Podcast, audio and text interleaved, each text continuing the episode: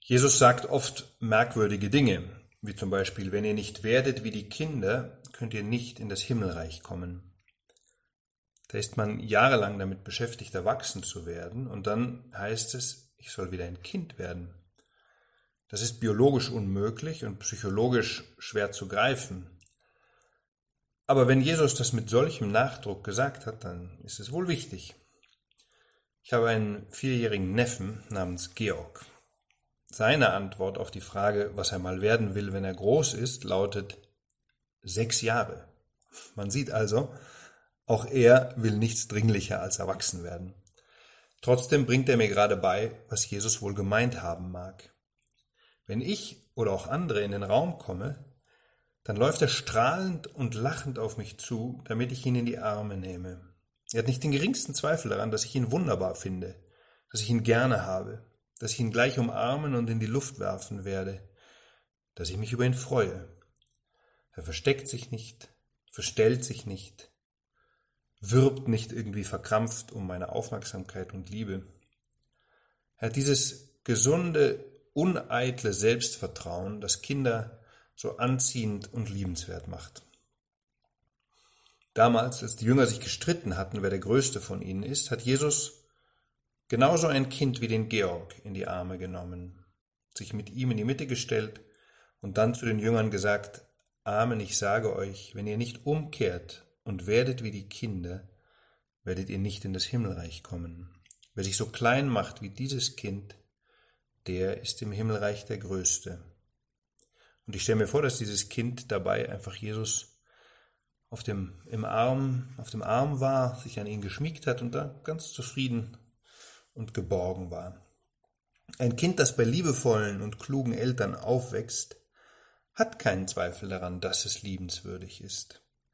Das Lebens Selbstvertrauen eines solchen Kindes beruht nicht darauf, dass es irgendetwas ganz besonders gut kann oder dass es gerade ganz brav und artig war, sondern darauf, dass seine Eltern sich für es interessieren, sich an ihm freuen, Zeit für es haben, es gerne in die Arme nehmen.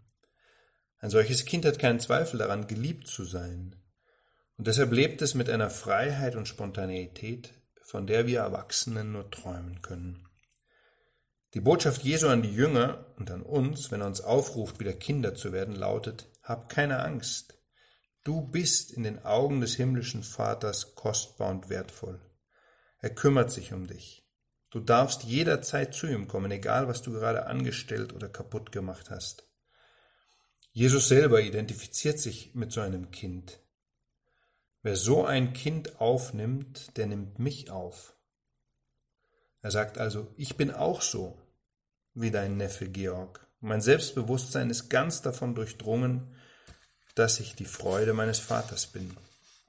Im Buch der Sprichwörter, Kapitel 8, Vers 30, findet sich ein Wort, das die Tradition der Kirche immer auf Jesus bezogen hat. Es beschreibt sozusagen die Selbstwahrnehmung Jesu, sein Bild von sich selbst, sein Gefühl von sich selbst und seine Beziehung zum Vater. Da heißt es, als Gott die Fundamente der Erde abmaß, also als er die Welt schuf, da war ich als geliebtes Kind bei ihm. Ich war seine Freude Tag für Tag und spielte vor ihm alle Zeit. Ich spielte auf seinem Erdenrund und meine Freude war es, bei den Menschen zu sein. Jesus hat dieses kindliche Selbstbewusstsein nie verloren.